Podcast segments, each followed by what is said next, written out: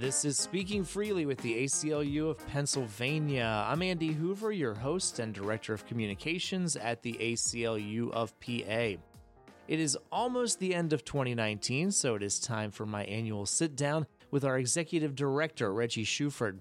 In this conversation, Reggie and I look back at some of the highlights and biggest fights of 2019 and take a look ahead to 2020, which includes our big Centennial Bash, which is on February 29th in Philadelphia.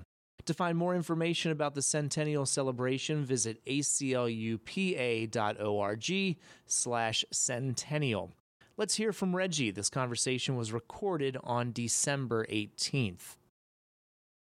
Well, Reggie, thank you for joining me for our annual State of the Union conversation, our, our annual year end discussion about the year that was for the ACLU of Pennsylvania. Well, thank you, Andy, for having me. I look forward to these conversations every year.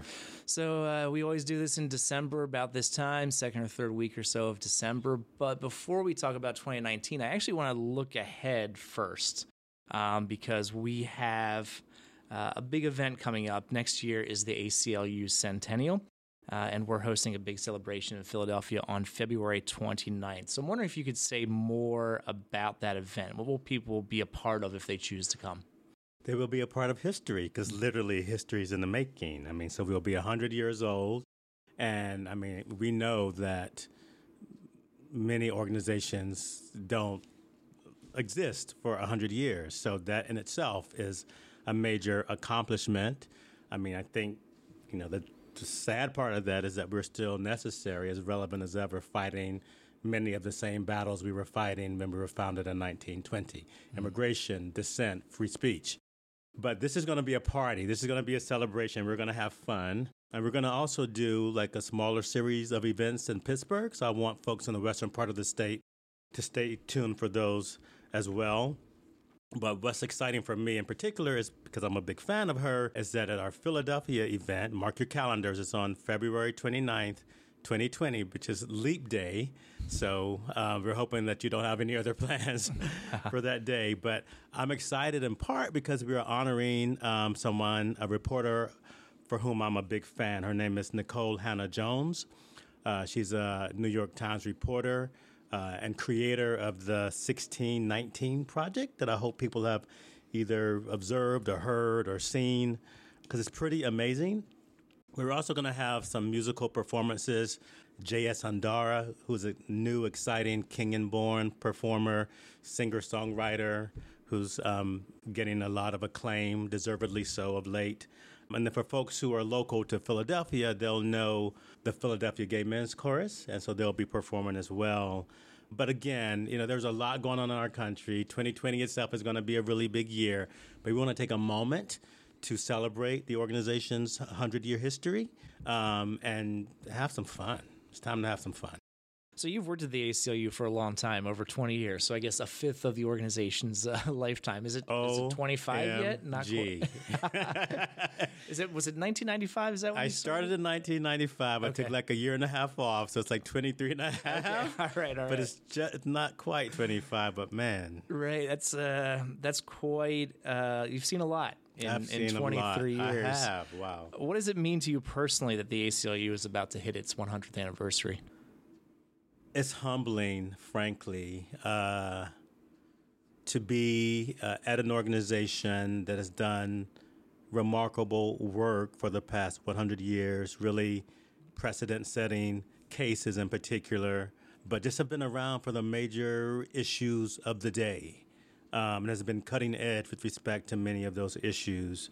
And so I'm honored, frankly, to, to be here in this moment, but also to be leading an organization, uh, the, the Pennsylvania affiliate of the ACLU. Uh, at this time as well, it's not what I necessarily would have predicted from my from my you know from my earlier days, given where I grew up and kind of how I grew up in those challenging circumstances. Uh, but I see it as a gift. I see it as a gift. And before I forget, I just want to say that for folks who would like to come help us celebrate on February 29th, they should just go to our website and they can buy tickets there. All right, so let's look back at 2019, the year that was. When you're out talking with folks, whether it's donors, you're at speaking engagements, what are you saying about the work that's going on right now at the ACLU of Pennsylvania? Honestly, I say that uh, we are doing much of the same work that we had uh, been doing, just on steroids. um, so the issues really are pretty much the same. It's about uh, immigration, it's about criminal justice reform, it's about a woman's right to choose, it's about LGBT equality, it's about free speech, it's about those core issues that we've always worked on, just really ramped up quite a bit. And frankly, I mean, I think I see that that people, you know, elected officials, et cetera, and private citizens too, seem really emboldened by this current political climate, which makes us busy, but really, I think, impacts the broader population uh, in ways that seem to be unprecedented.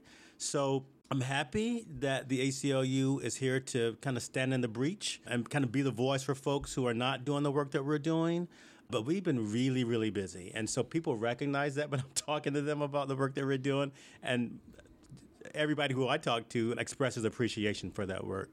I also talk about all the growth that we've experienced since the 2016 presidential election. Just here in Pennsylvania, like our staff doubled. Mm-hmm. So, but that comes challenges.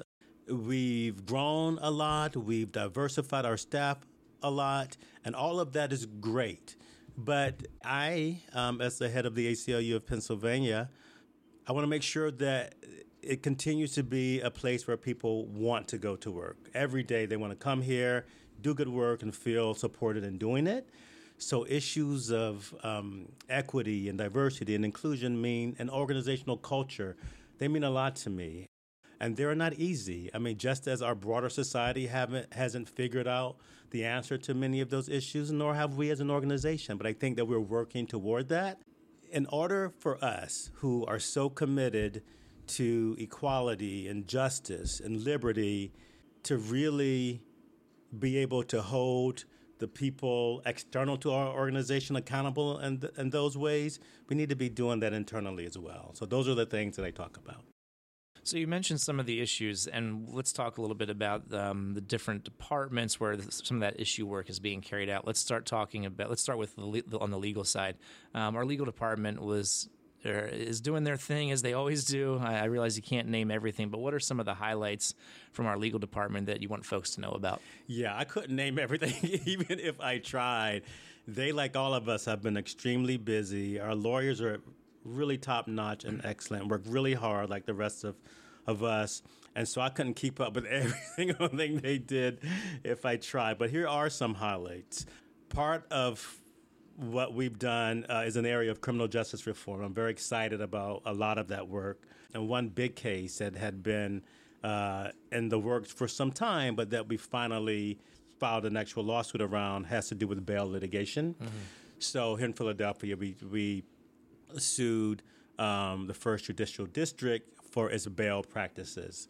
And the Supreme Court took that case up. It appointed a special master to do an investigation uh, and that work is ongoing. Uh, we also um, filed a lawsuit against Marsy's Law. Um, that, for many reasons, we felt would not be good for Pennsylvania, including some unconstitutional provisions, some redundancy. That you know the laws are already on the books protecting victims' rights.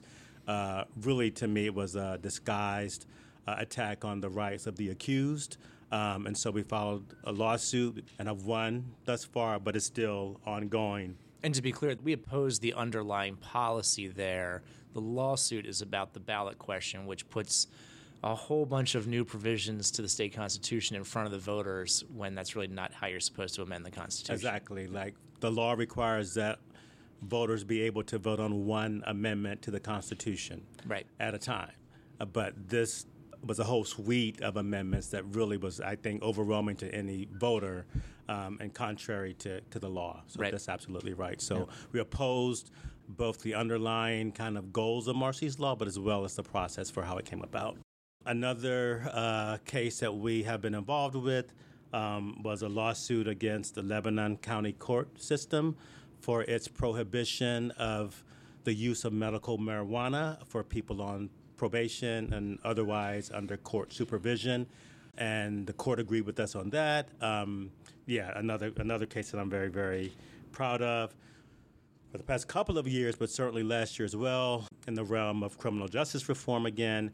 Uh, we've done a lot of work on debtors' prisons, which is the tendency for courts to assess fees and fines to poor people that appear before them and to lock them up. That is against the law. People should not be sent to jail, incarcerated because they're too poor to pay those fines and fees. You know what's really interesting about that work is our attorneys who've been working on that.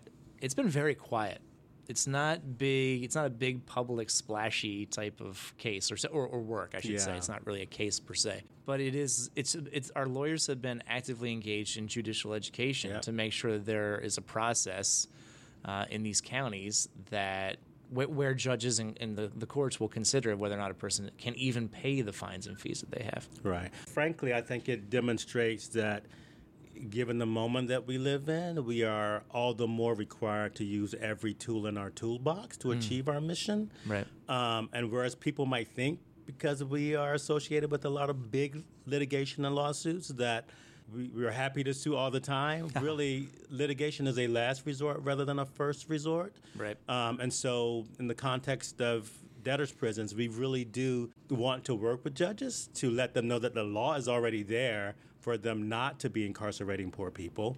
Um, you know, they just need to follow the law. And so our, our goal is to, through judicial education, avoid, in fact, having to, to go to court. But, you know, we go to court when we have to. And so part of the strategy um, around debtors' prisons does, in fact, include strategic litigation where, where we can see some benefit down the road. But yeah, judicial education, I like that it's another tool that we are that we are engaging in. Yeah.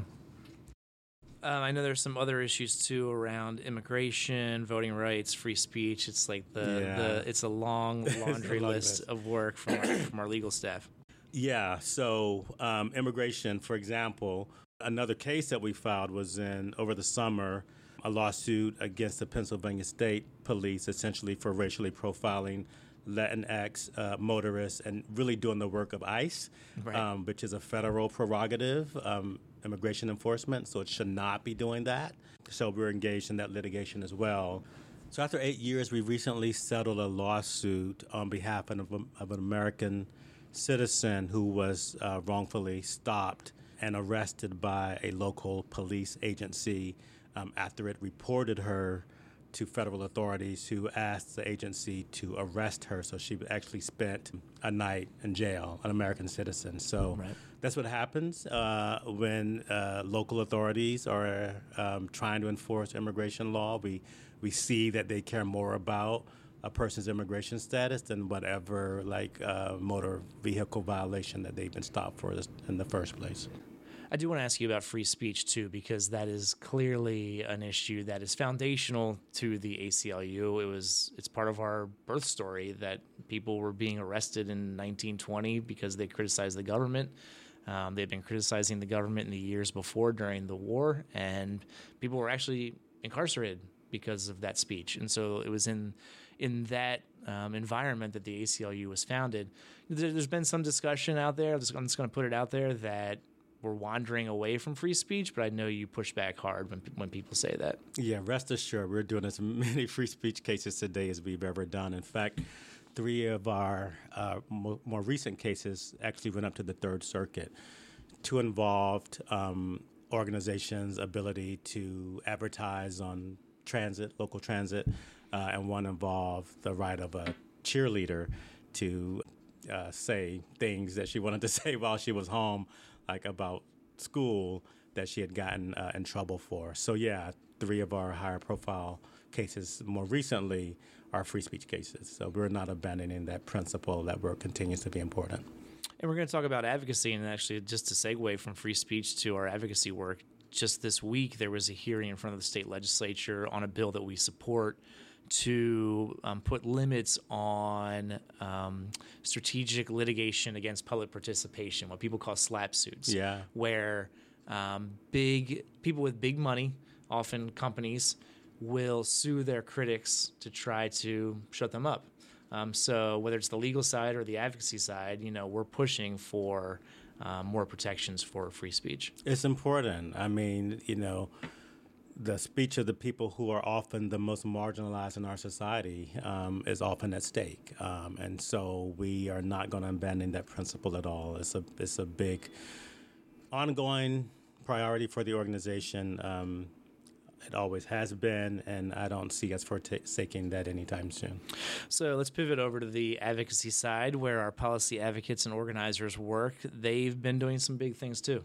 Yeah, as I said before, we've all been really, really busy. so I'm amazed by just our ability to really to keep up with all of it. But uh, one of the um, things we're most happy with um, is in the area of voting rights. So the governor signed legislation into law just recently that um, enshrines really significant um, voting rights reform uh, in Pennsylvania.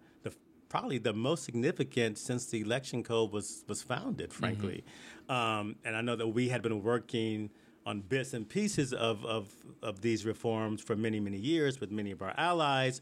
Um, and so, what a relief, right, that it was finally um, enshrined into law. And so, it accomplishes a number of things um, a vote by mail option, um, the extension of the deadline to submit absentee ballots, um, a later deadline to register to vote, um, and millions of dollars to ensure the integrity of, of our voting machine. So, pretty, pretty significant. And um, as I said before, a lot of credit goes to our allies who we've been working with for many years to, to see to see this type of result. And to show the way advocacy and legal connect to each other, part of the drive there, part of what leveraged the legislature to act, was a lawsuit that we had challenging the absentee ballot deadline. Yeah. So, you know, nothing makes me happier than to see the various parts of our organization come together uh, to to achieve a, a, a, goal. So, your point, yeah, we filed a lawsuit within the past year challenging the very short absentee voter deadline. I think the deadline was that you had to have submitted your ballot the Friday before the Tuesday of the election. Correct. Um, and so now there's much more time. I think you can now submit it up till 8 p.m. on election day. Right. Itself, it has to be at the county office by 8 p.m. on election day. Yep. Which is significant for people who are either disabled or working, have crazy schedules. I mean, this ensures their ability to to vote and participate in our democracy. Really is what everybody wants to do anyway, and so we should be making it easier for people to to vote rather than harder. And I think this most recent package of, of reforms uh, achieves that goal. And the vote by mail option for a lot of the folks you just described is another tool um, besides just the you know one-off absentee ballot you can register we will be able to register by the time of the primary to be a permanent vote by mail voter. So i think of an example from my own family. I have a family member who has a disability. She's not sure day to day if she's going to be up for getting out of the house. And i told her i was like as soon as this vote by mail option is available you should apply for that because then you have your ballot, you have 50 days with it, you can submit it whenever you're ready. It's pretty amazing. I think it was a long time coming, but I'm just going to celebrate the fact that it's here now. Yeah. And it really will impact the lives of many, many people. So the criminal justice system, the criminal legal system, uh, is a mess. is a, a mess. it is. Uh, it takes a ton of work. It's going to take years of work um, yeah. to undo a lot of the damage. Um, but I know our advocacy department has been busy with the campaign for smart justice. Yeah, they're doing amazing things too. And I, I love the fact that um, we're working in coalition with a lot of folks who are directly impacted themselves. And we've hired people on our staff who have had um, experience with the criminal justice system. And the thing that I say most about that is that people who've experienced firsthand how our criminal legal system works can speak more powerfully often about mm-hmm. those experiences so that people pay attention more. But we've been busy on probation reform, for ex- example. I mean, I think, if, if I'm not mistaken, that more people have been incarcerated for a technical probation or parole violation than for any underlying major crime beyond that. Right. Um, and certainly Pennsylvania leads the way is one first or second in terms of, of people under probation, parole, or other court supervision. And those technical violations um, are what send people back to jail. And, and there's something wrong with that. And so we've been engaged in reform uh, around probation and parole. Right. And it's a good point because oftentimes probation and to some extent parole are viewed as alternatives to being incarcerated, but they act as trapdoors for folks and they end up back in jail or prison anyway because the conditions of their supervision are so onerous that of course they mess up. They miss a meeting. They don't tell their PO that they moved. You know they go 31 miles from their home um, without telling their PO and you know th- those Instead kind of, of things 30. can, yeah. right, right, exactly. Right, exactly that's right I mean, they're living their lives like people try to do, right? Right. Um, and they get penalized. Um, and again, Pennsylvania was one of the worst offend- offenders in the country. And so I'm happy that we are, have prioritized probation reform as, as one of our core priorities. Um, and there was legislation recently that we were supporting, and then it kind of changed. So we're not long, no longer supporting it, but we actually got people out, like we like thousands of people to kind of become involved and more educated on the issue, but also to reach out um, to their elected officials to make their voices heard. As always, we're very active on social media on these issues and others, trying to encourage people to know kind of the, the state of affairs around these issues, but also to become mobilized um, and to hold like their elected officials accountable to make how they feel about these issues known to their elected officials um, and to hold them accountable for how they vote on these things. I also think when we're, when we're talking about advocacy, it's worth uh, talking a little bit about our transgender justice work. Depending upon where you look, there is some inertia around improving the law, like in the state legislature, and the Non Discrimination Act. Um, and we, we've had you know advocacy for years trying to get sexual orientation and gender identity into Pennsylvania's non-discrimination law. On the other hand, there are local victories, like in Philadelphia, where they recently passed an ordinance to expand protections um, for trans and gender non-conforming youth. Um, so I wonder if you can talk a little bit about that about that program. Yeah, I, as I said before, I think people who are directly impacted by the institutions and systems that we find ourselves challenging are often the most powerful speakers uh, about those experiences and have the capacity to really move lawmakers. Um, and so it really is the same issue around trans justice. Uh, we want to empower members of the trans community to to speak themselves uh, about their I- issues and to lobby legislators about the things that are most important to them. Um, and so we've done a series of leadership development things. Um, we've done some lobby days, and they've been impactful. I think we have more work to do in Pennsylvania, but because as you said, we don't have protection uh, for people who are members of the LGBT community in terms of employment and housing and etc. But um, I think we're moving the needle, and by empowering folks to kind of be their own best advocates. So I do want to ask you about something I've observed, particularly in the last few months, and it's what I think of as the ACLU's fearlessness. We don't seem to be afraid of a fight, no matter who it upsets. Uh, I'm thinking of three different situations this past fall. One was the Marsy's Law lawsuit, which you mentioned, um, that really drew the ire of victim advocates who wanted to see this ballot question pass. I mean, they even protested us at our own press conferences. Um, I'm also thinking of the election reform Which we support, like we, we support people's ability to protest, even Sure. if it's against us. Sure, sure. um, and to their credit, they did not try to disrupt our speech. They Yeah. just stood there quietly. But I was, I was also thinking of the election reform bill, Yeah. which put us opposite of some of our most frequent friends um, who had problems with one of the provisions in the bill. We were, as you mentioned, also we had allies with us on that, so Yeah. that was fortunate. On Marsy's Law, we heard a lot of private conversations where folks realized this is not good law, but almost no one else would speak up. Yeah. Um, the Pennsylvania Association of Criminal Defense Lawyers, lawyers was the only other organization that spoke publicly as that bill was moving through the legislature. And then the third one you also alluded to, a fight we were we were just in this past week over the probation reform bill, where the state house had a strong bill to reform probation, and then amended it in the Judiciary Committee in a way that not only made it it, it, created a bill that was is not real reform, and it actually made it harmful to people who are on probation, and it has provisions that are unconstitutional. And again, it was the ACLU of Pennsylvania Um, at first, anyway, that was the we were the only ones willing to speak up and say this bill is wildly problematic. Yeah. So my question for you is, what's that all about? what's in the organization's DNA that we just step in when others step back? Like this, this, that's what we do. I mean, we've always done that. I mean, we've been, we are always motivated by principle, and so when principle dictates what action you should take, it's really a fairly easy call. Um, do we want to like piss off our our friends? Like, no. But we always want to do the right thing for the people of Pennsylvania, and for all the things that you mentioned, they were they're they're easy calls because those things would harm the people of Pennsylvania. They would not help them, and so I can sleep at night precisely because I know that we're always operating on principle.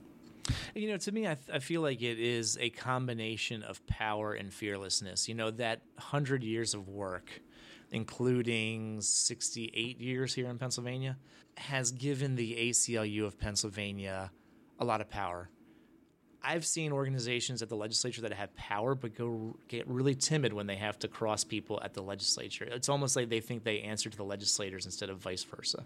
Yeah, I, I think that there's no being afraid at the ACLU, right? Because if someone on staff perhaps is feeling a little wishy-washy, rest assured that another colleague or two or three is going to step up and say, "Look, we need to be doing this." And so um, I do think our long history and record of accomplishment give us a sense of, of confidence and power.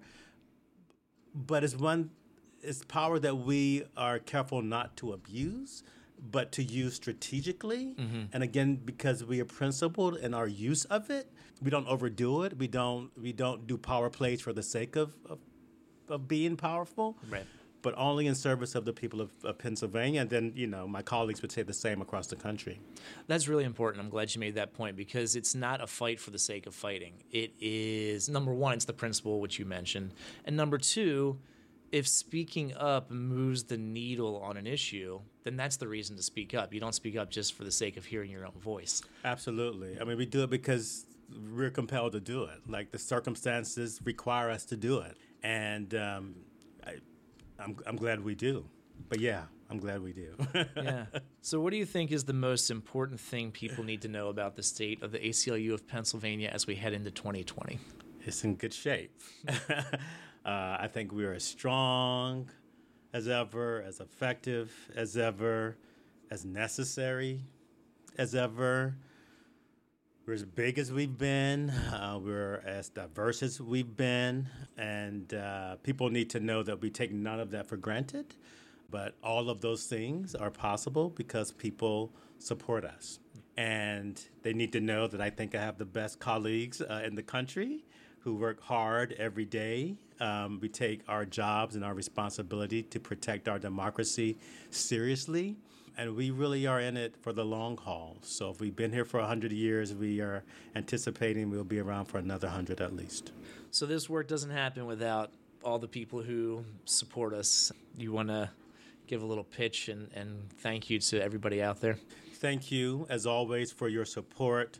It's more critical can, than ever given the circumstances our society is in, the challenges to our democracy that we see playing out uh, every day, certainly in Washington, D.C., but here in Pennsylvania and around the country.